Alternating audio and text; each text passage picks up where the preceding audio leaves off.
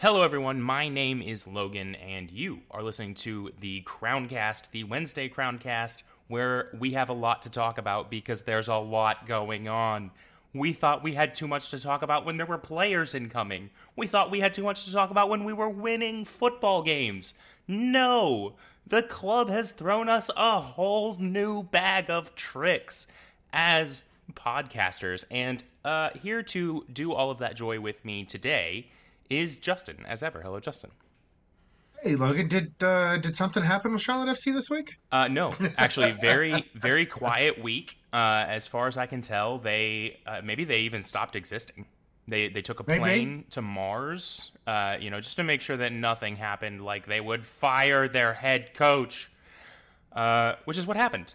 Yeah, that's what Yeah. happened. In case you have been living under a rock, uh, I know that a lot of you listeners have come here to uh, hear us and our hot takes about the uh, removal of Miguel Ramirez from the position of head coach, along with a few of his assistant coaches at Charlotte FC, and we're going to give them to you. We're going to give you our hot, hot, fresh, buttery takes, but we're going to make you wait until the second half of the podcast to hear them because we are crazy. Does that sound about right, Justin? We have we have a structure, we have a system for the podcast. We're gonna keep following it. So we we are gonna talk a little bit about the two one loss uh, to Seattle this past weekend, like we do every Wednesday podcast. We talk about the most recent match. And we will remind you that uh, we're not going to go super deep into like analyzing tactics or anything about this Seattle match because literally the only thing that could have made all of that completely irrelevant was them firing the entire coaching staff, and that's what they did. So we are going to talk about what happened, but as to its relevance to our future, it really almost doesn't have any. We could go into the next game and see completely different players in a completely different system. Like maybe even Kristijan Kahlina isn't in goal. I do think there will be a riot if that happens. But everything we're talking about. we oh. would have to we would have to ask some questions about the interim coaching staff if Kahlina was the one that got bent.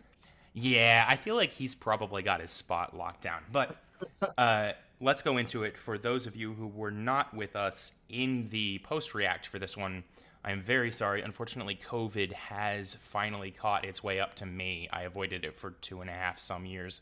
But so if my voice comes across as a little gravelly, or if I have to stop talking and uh, politely hand the problem off to Justin, my apologies for any any audio irregularities uh, like that. But we will try to keep it as professional as you expect from the Crowncast. The Seattle game. I think Justin, the only thing. Well, we'll talk about the goals probably a little bit because I guess we should do that. They were goals. Uh, the thing that I want to talk about at the game is that Ben Bender put on his probably performance of the season. And you and I both looked at each other afterwards and said, here's why. And we both feel that it is because he was given the freedom to move about that pitch. I'm not going to say with no rules, but he was kind of allowed to go where he thought he would be effective, as opposed to the Ben Bender we've seen in the last couple of matches where he kind of just sat there really high up in the field on the left and hasn't been able to make the kind of impact that we would have been hoping he could do. Uh, he looked really, really good in this game. Do you, do you have anything you want to talk about here?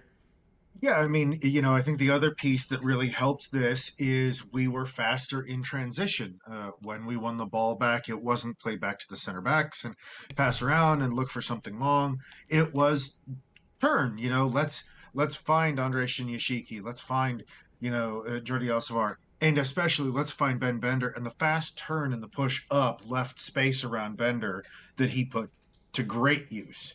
Um, the other piece that that I think he was given uh, freedom about, and it, it almost paid off a couple of times, was the the willingness to just haul back and take the strikes. Uh, it- you know, he scored the one goal for Charlotte. Uh, it's a poacher's goal. He almost gets a second one from range. Oh yeah, Uh, just absolutely smashes one that Stefan Frei manages to turn around the post. But and you could see in the beginning of the game. I mean, the first time he got the ball with even a hint of the goal, he immediately took a shot, and uh, I think So all of this is kind of post reverse upside down 360 speculation. Uh, that's a technical term for those of you in the uh, soccer football podcasting world. We have to kind of guess at this moment whether Miguel Ramirez knew his time with the club was up and he kind of just put players on the field and said, Go do what you want. I don't care. I'm not going to be here tomorrow morning. Or whether Miguel Ramirez said, Hey, if I put on a really good display right now, maybe because he had to know, like uh, he had to have some idea of what was coming down the pipe. Maybe I I stall or you know I, I get more time in this position if if we put on a really really good showcase and just told his best players, you guys have freedom, go do it. I don't know which one it was, but I think there are quite a few players who benefited from this. I think Andre Shinyashiki benefited from it. I think obviously Ben Bender benefited from it massively. I think that uh, Jordi Alcivar ben- benefited from it. I think that Jaylin Lindsey benefited from it. Uh, and we just looked more free. We just looked like we were allowed to turn the ball upfield and step past defenders and draw pressure on and pass it around and play one twos and all that stuff that we love about football. You could see the players on the field loving it too in this game. And that was really cool to me. That was a lot of fun to see, especially for it to come out as as such a good game for Ben Bender. I am going to talk stats for just a second, Justin. Just just a little bit. Can you stick with me for Yeah. that? So we've No, been- I'm going to leave right now. No, Just- let's go into it. he just gets up and walks away from the podcast. what a guy. Uh, so passing is one of those things that we have talked about in the season It is challenging in a progressive manner. And we have seen the best performances from our players putting up progressive passing numbers of something like 2 a game, right? And Ben Bender in this game with this new freedom he attempts 33 passes in the game. He completes 25 of them. That's a little bit better than 75% completion rate. But six of them are line splitting, progressive, dangerous passes forward that help create chances to go at the goal.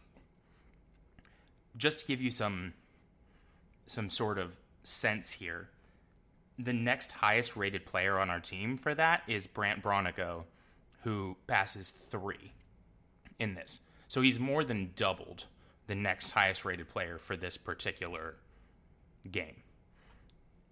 His We've talked about Bronico's progressive passing before. Is is it's progressive, but it's not necessarily threatening. the the danger creating passing. Yeah. Um, so we go on from that into his uh, partner in midfield, and if you look at, uh, I believe, because it was, help me out, our number eight, my brain, It was Jordi Alcivar. Jordi Alcivar. Thank you so much. It was Jordi Alcivar with him in midfield, who completes only one more pass at 26 passes, having passed 42 times. So having passed a lot more and completing only one more pass makes zero progressive passes from that area. So you can see the amount of threat and danger that was put in by Bender in this particular one. It just looked really, really good. And he does come away with a goal. It's a tap in. But if you watch just a few minutes later in the game, tap ins get missed too. I, I think I have waxed lyrical enough. Justin, do you wanna do you wanna get in on this at all? The only unfortunately thing I have to say about it is we did look great. We still did not win this match, unfortunately. Uh, we ended up conceding twice to Seattle uh, late, late in the match. Um, you know, the the first is an interesting one. We were having a little bit of off mic conversation about it, but the first is a, a header in by Jordan Morris from across from from Cristian Roldan, uh, and it's it's an interesting situation. It's an incredibly well taken goal. You know, we talked in the post react about how the two goals that, that Seattle scores in this match, it's difficult to put a lot of blame Um, but we were talking a, a, little bit before the podcast about, you know, where if we were to assign some kind of blame or something like that, or maybe a player who didn't quite follow all the way through on something. Uh, and and you had something to say on that. Yeah. So this was a question. I mean, as much to you as it was. Yeah, I'm not calling anybody out here. We, being the analysts that we are, we we think about things and we ask questions. And in the review of that goal, we talked about how well uh, Seattle Sounders did to draw Guzman Corujo away with a really smart run to the front post. And uh, had to go with him. There was no choice. And behind him, Ghosts in the goal scorer.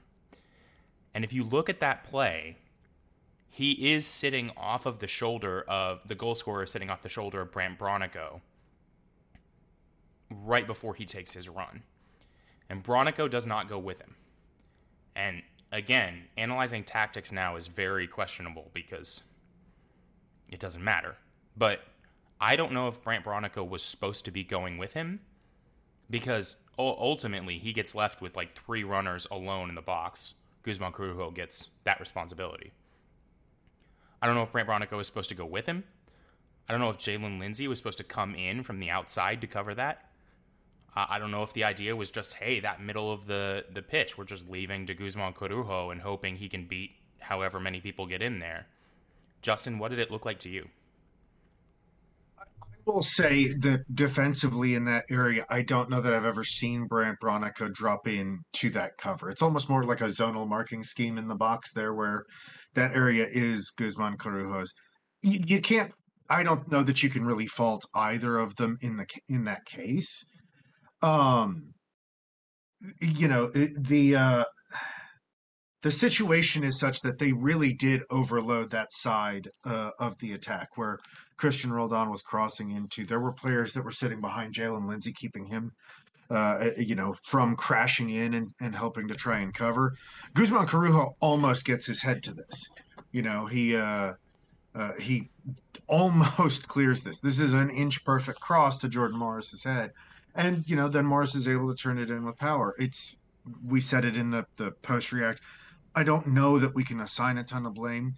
I don't know that I've ever seen Brandt Bronico from a system perspective be told drop in and and cover this area. Sometimes when you do that, you end up with defenders running into each other as they try and cover. Uh, sometimes, you know, the the reason zonal marking exists is to just say this defender should know they have this area that they need to cover. If a player leaves that area, they're they're going to be passed to another, you know, defender, a, a different zone. Um, but nobody from my team is going to run into me in this space. Oh yeah, and a little bit off topic, I did want to just throw this in here because I just saw it, and that's something that makes me happy. Is Jordi Alcivar does get credited with a shot on target for his incredible free kick. I mean, it, it that was an absolutely laced, incredibly beautiful, super powerful free kick, and I'm glad to see he does at least get get credited. You know, he gets a a shot on goal, if you will. Uh, but yep. anyway, sort of back to the the problem at hand. It does it does unfortunately find the back of our net. It is an incredibly well worked play. We saw that they were going to attack the left side of our field the whole time. I don't think there was anything special about that. I think everyone knows. And now it's up to Charlotte FC. Well, now it's up to a, a new gentleman, Christian uh, Lattanzio, uh, to solve the problem of people attacking down that side. But that seems to be where the danger is coming from, and we're going to have to be able to do something about it sooner or later. Let's move on to the second goal, Justin. I don't think there's as much to say about this one, but I think what no. needs to be said needs to be said, and that's that it was a, a freaking incredible strike, and sometimes people hit freaking incredible strikes. Yeah, you know, Kahlina gets beaten by a worldie. Daniel Rios is stepping out and covering pretty well uh, on on Ruidíaz, the forward for for Seattle, and Ruidíaz just takes a couple of steps and curls an absolute beauty into the top corner. I think if there's anything here that that maybe I've got a question on, and it's not about uh, you know Charlotte or anything like that. All of this comes from a free kick, and here's the thing, right? It's it's not supposed to be a handball if the arm is in a natural position, but if the arm is away from the body, it's supposed to be a handball. That's sometimes a contradiction in terms when a player like Brandt Bronico is going into slide, and you know, I don't know if anybody here has ever run at speed and tried to slide feet first. Uh, your arms tend to go up. So Bronico's arm goes up. There's an attempted cross from Seattle. It hits Bronico's arm it, it, they award the free kick, and that free kick is where this goal comes from. It's touchy. It's it's it's one of those things that I think is incredibly difficult to be consistent on. Yeah. I don't know that I would have given it in this case yes, because yeah. I think the arm's in a natural position. I will weigh in on this one, and I will say that my my basic rule here is if that was on the other side of the field, would I have wanted it given? And I think I can say that it is soft, but I probably would have wanted it given. His arm is not in an unnatural position, but it does hit his arm and impedes the movement of the ball towards a dangerous area. I, I, I don't think it's any fault of Brandt Bronico by any means. I think he is well within a natural space, uh, but away from his body, the ball does hit his arm, stopping it from progressing to a dangerous place. And I think if that was us on the other side, I would be raging mad if we did not get that call. Yeah, I mean, I am probably looking at this a little bit like I would love for us to get all going our way once, but uh, it, I understand why it's given. I don't know that in my my position I would have said, yeah, let's we're going to give that one. So, uh, speaking of calls going our way that didn't go our way, hats off to uh, Joseph Mora, who in this game absolutely takes down a, a counterattack. I mean, just just runs up to him and tears him down on midfield and takes the yellow card, but kills the danger. Uh, I, I I'm here for that. I'm here for the intelligent use of taking a yellow card, not the dumb, idiotic uses of taking a yellow card. Uh, I I looking back at that particular tackle from Mora, I actually think maybe it, it, looks bad because he is stopping a counterattack. I think he less harsh in that situation. Really? Because I think he gets the ball coming across the Seattle player first before he bundles the Seattle player over. I, I think he knows he's taking that player out one way or the other. I think he knows as he's hitting that guy, he's getting a yellow card for it, and I'm totally okay with it. It was the right time. like very rarely will I say you should play a cynical foul, but sometimes you just have to be willing to take down the man, not in a dangerous way, which he doesn't do. You will never find me ever saying that anyone should take a tackle on someone that is designed to hurt them. He brings that guy down soft as a butterfly, but stops the counterattack. And I am okay with that. Yeah. Uh, so that is I mean, is there anything you really want to tack on to any of this, no, or do we just want to kind of say the Seattle Sounder game happened and we really don't want to think about it again? We we said it Sunday night, Monday morning when we talked about this. I I felt really good about this game coming out of it. Like we we looked happy, we looked f- like we were having fun. It was a it was a good loss the way uh, uh, Vancouver was a bad win. Yeah, and I think we had a lot of players who put in eight out of tens and I would I want to see more seven, eight out of ten games, uh, even if they are because the coach has decided that he's just not going to exist anymore and threw them out there and said, "Go have fun." anyway, uh, another game that uh, you can hopefully be better than an eight out of ten at is uh, put on today by our sponsor. For those of you who are familiar with us, you will know that we are sponsored by Aha Disc Golf Shack. And if you live in Charlotte, you will know that Charlotte is one of the biggest areas in the world for disc golf if you already play and you want to upgrade your discs, if you want to replace one of your favorites, you can go to Aha Disc Golf Shack, mention our name. Aaron, the gentleman who runs it, will give you a discount. If you do not already play, you can do the same thing. And Aaron, the gentleman who runs it, will take you out and he will help you learn how to play, as well as as well as getting you what you need to play. Uh, all again at a discount, uh, which is pretty great. I think that's pretty good. Justin, is that about enough of that? Yeah, just you know, a reminder for everybody listening: Charlotte is one of the best cities in the country for disc golf. Uh, if you haven't had a chance to play yet, absolutely go. Give yourself the opportunity to get out there and, and discover the sport, discover the amazing courses we have around the area. Sorry about that. So, uh, I think we have to get into the meat of the podcast the juicy, red, beautiful meat. And that is Miguel Ramirez out. Yeah, the news hits uh, yesterday. That's Tuesday, the uh, the right after Memorial Day, last day of May, and uh, it is. This is not. We we should preface this by saying this is not from the statements or anything like that. That Miguel Angel Ramirez decided that he had done enough with this team and was going to move on. Yeah, This is absolutely Tepper Sports and Entertainment uh, and the president of uh, Charlotte Football Club, Joe LeBou, saying, We are going in a different direction. We are not pleased with the current state of the squad, uh, uh, of the results, something. And Miguel Angel Ramirez, your services are no longer needed. yeah. He was uh, he was very briskly shown the door, as was a, a fair number of his staff. Either way, because big news comes like this. Actually, in football, it comes more often than you'd think. But uh, when big news comes like this, I try and get in on the uh, press conference. And I was able to watch the actual press conference uh, where they explained what happened. And somebody out there, I'll have to find them, put out a fantastic tweet afterwards that said, We ask questions in these press conferences to make sure there is no reason for debate, to figure out what happened, so we're not speculating.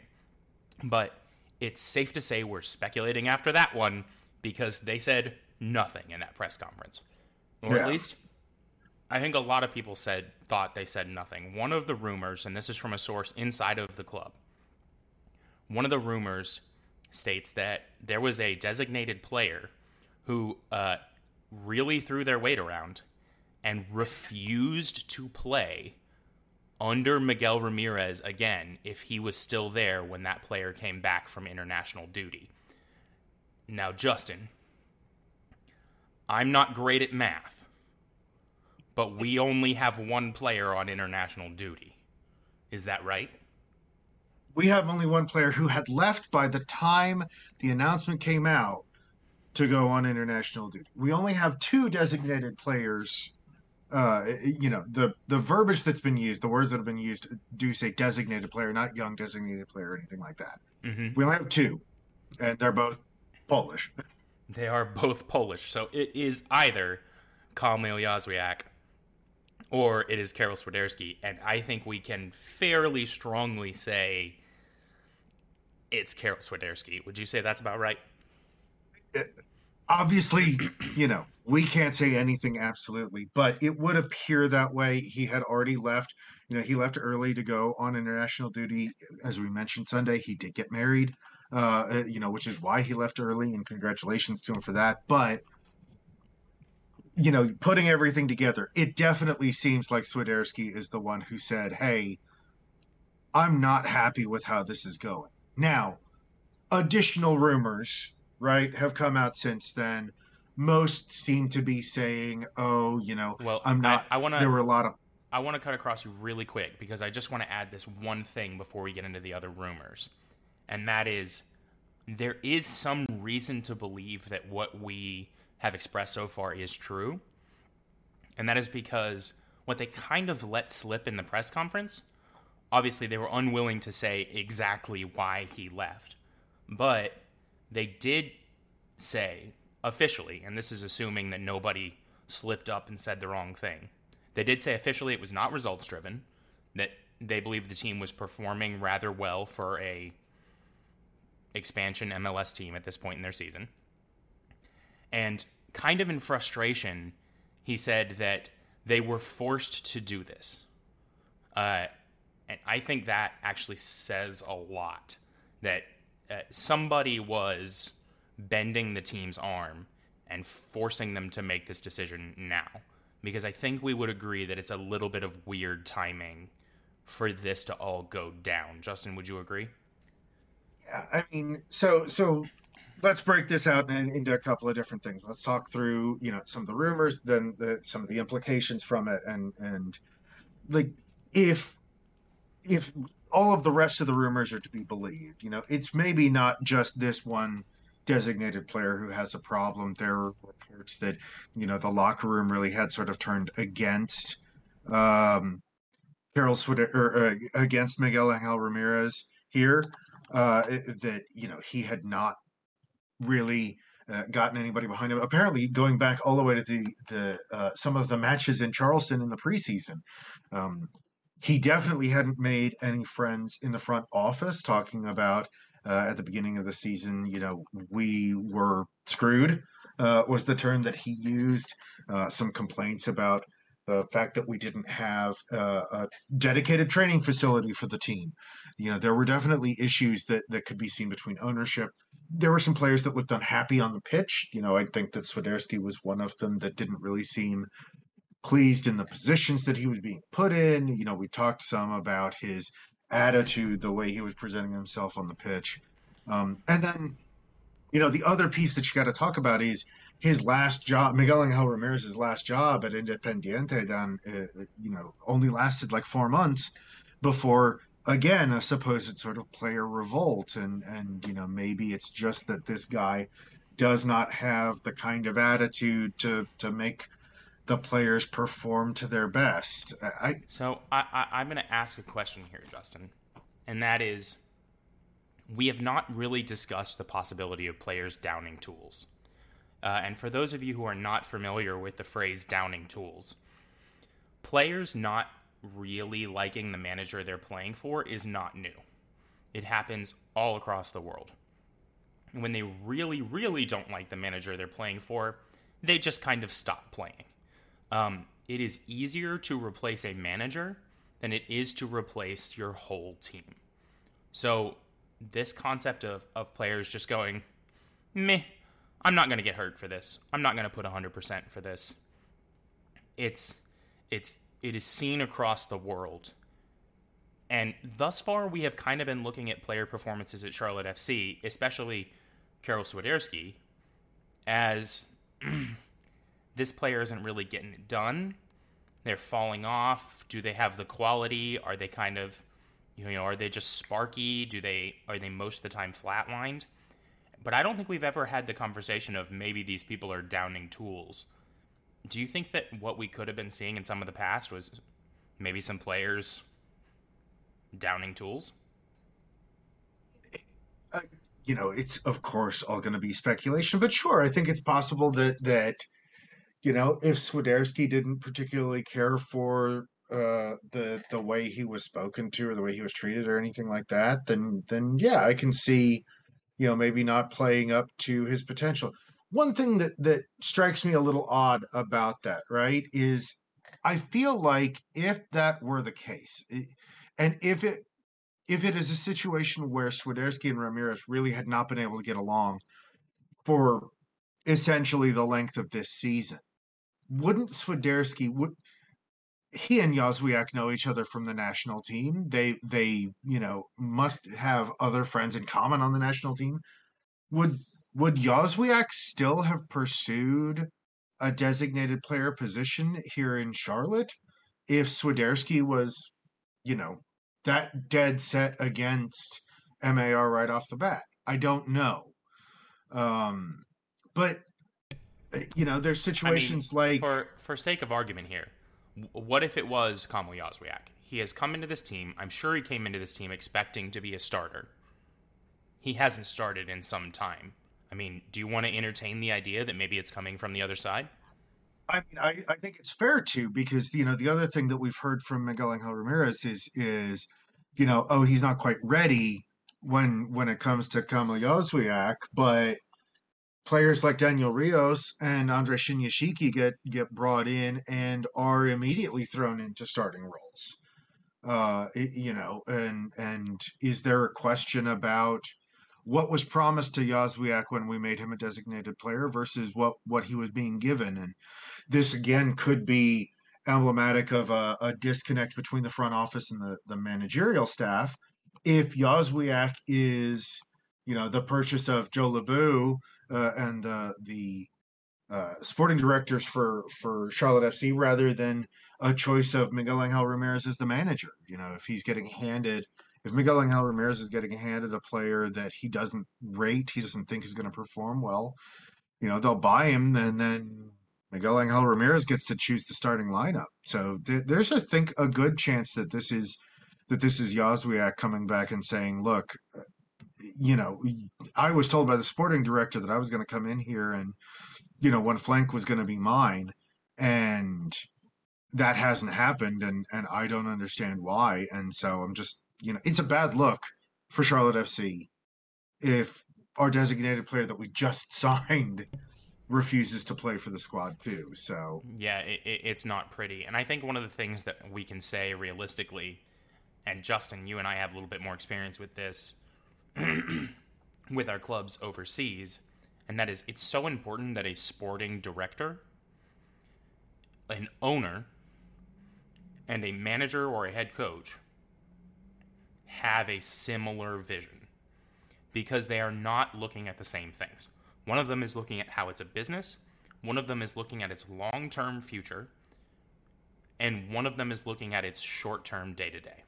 And if these three aren't looking kind of if they aren't looking to build each of those three points to the same goal, it can get ugly really, really fast. I mean, I, I think it's interesting that you pointed out this could have been a pick by a sporting director that Miguel Ramirez just didn't rate. you know, there's been a lot, I think, of, of discord already between the ownership and and Ramirez's regime when he was here. Um, it I just uh, we're speculating, I know, but but my call here is this feels a little bit more like Jozwiak coming in and saying, "Look, I was sold on a particular situation coming to Charlotte that hasn't been given to me, and it's Ramirez. You know, he's the one guy that's standing in the way."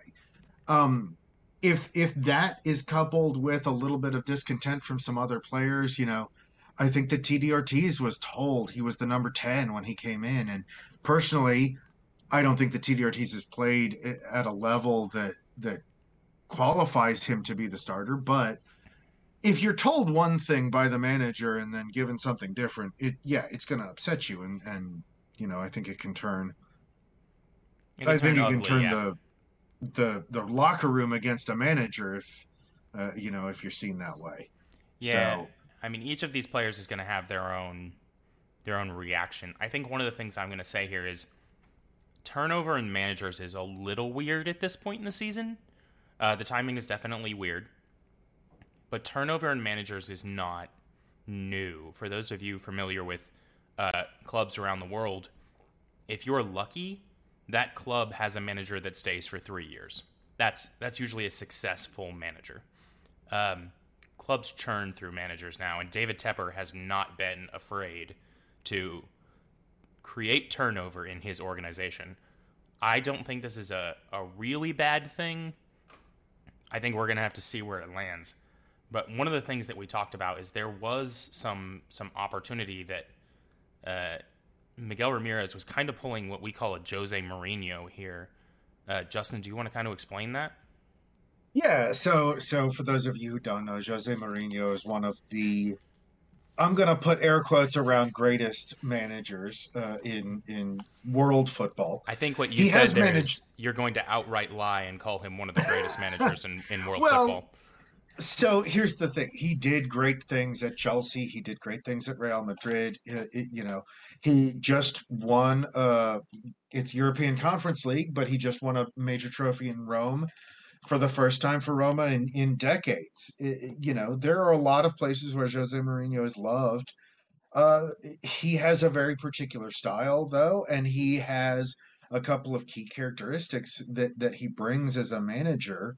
Uh, and one of them that, that is particularly pertinent here is Mourinho has his own sort of cadre of PR people that he uses to leak stories to put his own spin on uh, uh, things out there for good and for evil. You know, there are times where he uses that power for good and he becomes the shield that, you know, the, the, he leaks stories, he leaks quotes that put him up as the target for any you know vitriol from the the public and from the press for bad performances and protects his players that way.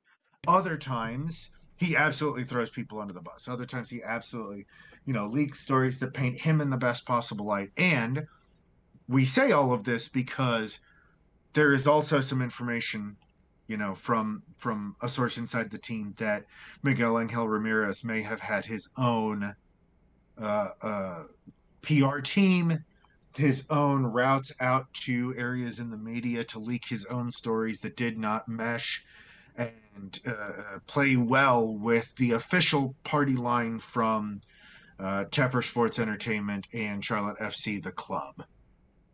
Yeah, uh, it's one of those things that, officially speaking, nothing is wrong. But unofficially speaking, it looks really messy. And where it looks that messy, there's usually problems. Um, there's not a lot you can kind of do about it. I, I do think that there's a a statement that says a manager who is who wants to be the sort of I don't want to use center of attention because I think the manager should be bigger than any one individual player on a team and I realized you get, you can get into names like Messi and Cristiano Ronaldo, where that's not possible. You know, those superstars are always going to be it. You have to build the team around them. The dressing room is around them. Everything is around them. But at a club like this, I think the healthiest way to have it is where the guy is the manager and everybody else plays for that manager and they are either on board or they are off board. And the moment they are off board, they're gone. Uh, and maybe that's not the right way to say it because I guess there should always be some sort of way back, but it has to be a way back through the manager. That person has to be responsible for keeping that that ship on course. And if he's not a strong enough figure, if he kind of gets pushed around by the players to keep that ship happy and on course, a strong manager is capable of taking the blows for the the greater direction of the club. And I guess that kind of leads us into my next question for you, Justin, and that is what do you want out of a manager? So at a club like this, I mean, I think we can all agree Jurgen Klopp is probably not going to come and coach Charlotte FC. So, what qualities in a manager are you actually looking for out of uh, Christian Lattanzio? Well, I don't know that this is going to come out of Lattanzio. So so let's talk about it. I would love to see a manager that comes in and has a little bit more of uh, uh, personally I like an attacking style of football. I would like to see somebody come in that you know really sort of uh, lets the leash off some of these uh, attacking guys, Shinyashiki and Jozwiak and Swiderski. Uh, you know, I talked before about how I think that should be our our lineup of three up up at the top, and you know, turn Bender loose as our attacking midfielder, and maybe, you know, let's try and score more than the other guy for once, because especially on the road, uh, uh, you know, defending and snatching the goal has not worked out for us. So screw it. Let's bomb it forward and you know get it get everybody into the attack and see if we can score more goals than the other guy. Um, I also think given what we've seen here, you know, uh, we need a better man manager. We need a, a manager that's going to come in and make fe- people, make our current players, especially our big name guys, feel better about being here in Charlotte. Make them feel more valued. Make it feel like their input to the club is is being heard more. There's um, there's a lot to be said about that ability to sort of put your arm around a player and say, you're my guy, but you've got to prove it.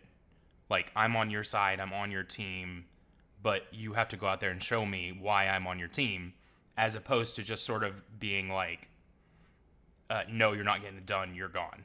I, I do think there's there's a lot of that man manager. How do you how do you keep these people happy even when they're not starting every game? Yeah, I mean, I love uh, Ole Gunnar Solskjaer as a player. The the biggest thing he had when he was Manchester United's manager was he was a great man manager. People liked playing for him. Mm-hmm. So you know, it's it is the sort of thing where where I think that can be very valuable and like in any other sport, you tend to see the pendulum swing back and forth between extremes. And if you've got a heavy tactician who can occasionally yell at some players and make some people upset, like Miguel Angel Ramirez or like Jose Mourinho at Manchester United, you tend to see the pendulum swing the other way for a man manager, the kind of, of manager who makes the players happier like Ole Gunnar Solskjaer at Manchester United. So maybe we'll see something like that for Charlotte FC. Maybe not here with Christian uh, Lattanzio, um, who's going to take over as our our interim manager, but um, you know, I, I will maybe say with the, the next things, permanent. Yeah, one of the things that I want to jump in here with is, excuse me, I want a coach. Um, one of the things that I I don't know whether Miguel Ramirez did well, but I thought I saw in the beginning, and I got less convinced of over time, was I want a coach. This team is not going to draw the world's best talent. We are an expansion MLS team. Last time I checked, our name is not Real Madrid. Our name is not Manchester City. Our name is not well, Liverpool. And our name and, is not PSG. So and our name's not even LAFC. Like eh, you know, yeah. as much as I love the city of Charlotte, we are not the premier destination in MLS for a lot of big international talent. Yeah, the, you know, we're not going to draw the big names in. The way that this team becomes great is it gets a really good coach. And I do think there's an element of, of needing to be the guy as well as needing to balance that man management that's really important. But I think the most important thing is that they be a coach because this team gets great by finding raw talent that is young and developing them into talented 20 and 22 year old players that can go out there and can fight with the best at the MLS stage. And this is going to be a team of fast, hungry, young, mistake prone players. But by the time they reach that, that sort of 21 to 23 age, one of two things is ha- is going to happen. Well, one of three things is going to happen. One, they're going to be developed into such a good player that they're no longer going to stay in the MLS, and we're going to sell them to Arsenal for 40 million pounds uh, 40, 50 million US dollars. That is best case scenario, right? Because all that money hopefully goes back into the club and not just into David Tepper's pockets. Uh, the if half of if we got to sell on like that and half of the money comes back into the club, oh, we yeah. will be in a phenomenal position. The the next option is that we develop players into their 21 and 23 year old form where they're starting to fit into reliable and they're growing into their peak years in that 24 to 27 range, 28 range now. Good players are getting older. And we are going to have four years of a very well developed, knows the systems well, knows what Charlotte FC is about, loves living in the city, happy to be here, great player that we paid basically nothing for. And our cost associated with that player was and we lost some games because they made some mistakes when they were 18 19 20 21 and 22 uh, and that's a cost. Like points are a cost. There's no way we can deny that.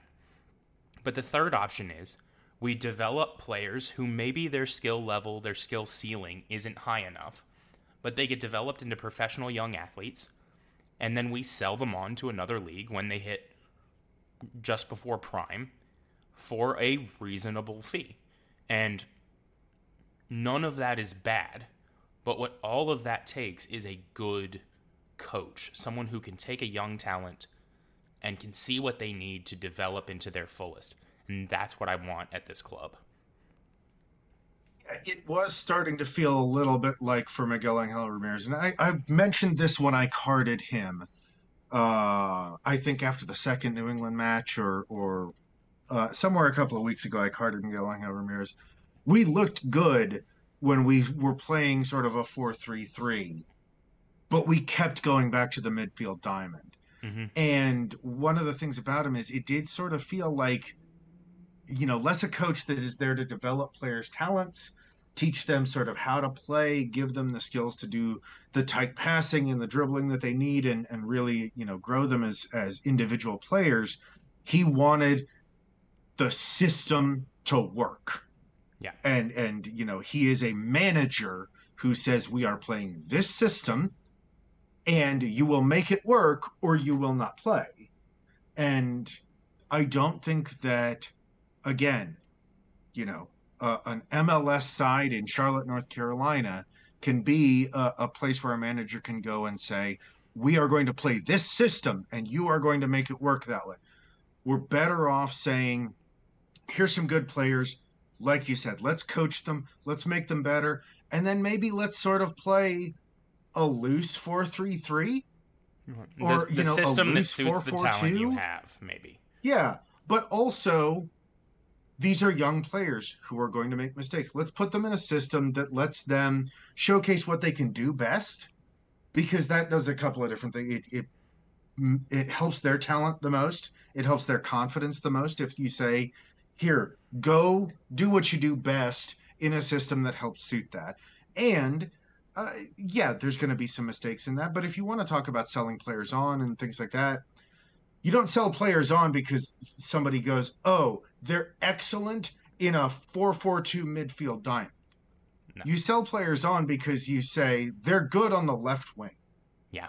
Or, or they're good in central midfield. Yeah. Or they're very good at, at vision and making progressive passes. Their yeah. skills are what sell them. Um, we are sort of coming up on it here, Justin. So I am going to move us along. I think you want to say a little bit on our interim manager, Christian Lattanzio. Uh, do you want to tell us first and foremost what is an interim manager and what can we expect, and then a little bit about the man himself? Yeah, so an interim manager is a very common thing in the world of football. Uh, these are managers who do exactly what the, the title would say. They basically hold down the fort while we wait for usually the end of a season, right? Some type of long break where a permanent manager could be brought in, given time to understand how the players, you know, what players he has at his disposal, get through some training sessions, stuff like that, and then be in a position to start actually putting a new, you know, a, an updated and re- reorganized squad out there. Generally, an interim manager gives you what we like what most football leagues call the bounce. So we should hopefully see, you know, this improvement in play. It's less so about oh we've got an interim manager in, and more so about oh the old manager's out. we are away from the source of pain and frustration that may have been there before. It definitely seems like from the rumors that's what's out there. Um, but it, you know, the bounce seems like the sort of thing that might happen for Charlotte. We might see some improvement uh, in, in, a very general sense. Um, Lattanzio knows he's here to hold the fort down. Uh, this is a guy who has some experience in MLS. Uh, he was already assistant coach during New York uh, NYCFC's uh, uh, playoff runs uh, from 2016 to 2018, 2019, somewhere in there. Um, assistant to Patrick Vieira, who you are very familiar with from his playing days. Mm-hmm. Uh, uh, and I think it's now, fair to say Patrick Vieira has gone on to become quite an impressive manager. Uh, so so that yeah. that's good news to know that at least at least he's worked with somebody who we can say has really done it well. Yeah, it, it, Vieira now the manager for Crystal Palace. Uh, they, you know, are are a solid mid-table squad uh, consistently mid-table squad for in the Premier League, and Vieira looks like he's getting good results out of them. You know, it, he's um, he's playing a system that I think you know Christian Lattanzio similar sort of system. It's that 4-2-3-1, 4-3-3. Um, it tends to be a possession heavy system. Uh, so, you know, somewhat similar to what we saw with Miguel Angel Ramirez, but the possession in in that type of 4-2-3-1 does involve the midfielders more. Um, so maybe instead of the passing back and forth just between, you know, Guzman Corujo and Christian Fuchs or or uh, Christian Makoun next to him, um, now we're going to see, you know, Brandt Bronico get involved more. Maybe we see Franco or Ruiz playing in, you know, that defensive midfield role next to Brandt Bronico and letting uh, possession, you know, progress up that way. Um, I'd love to see, you know, if that if it is that four two three one. Um, I'd like to see personally Ruiz and Bronico together, sitting sort of behind Bender, with Shinyashiki and Jozwiak on either side, and Swiderski, you know, up top. Um, again, possession, but progressive possession. Yeah, uh, I think that's the lineup that sets up for us. And you know, it, it, this club obviously didn't have enough Christians in uh, positions of, of power and influence. Yeah, We're going to have a Makoun, manager. We're going to have a manager now, Christian Lattanzio. I I, um, I think we can reasonably say that if your name is Christian, there is a job at Charlotte FC for you. Yeah. Uh, Christian McCaffrey was there uh, just a couple of weeks ago, pounding the drum, uh, you know, representing for the Panthers.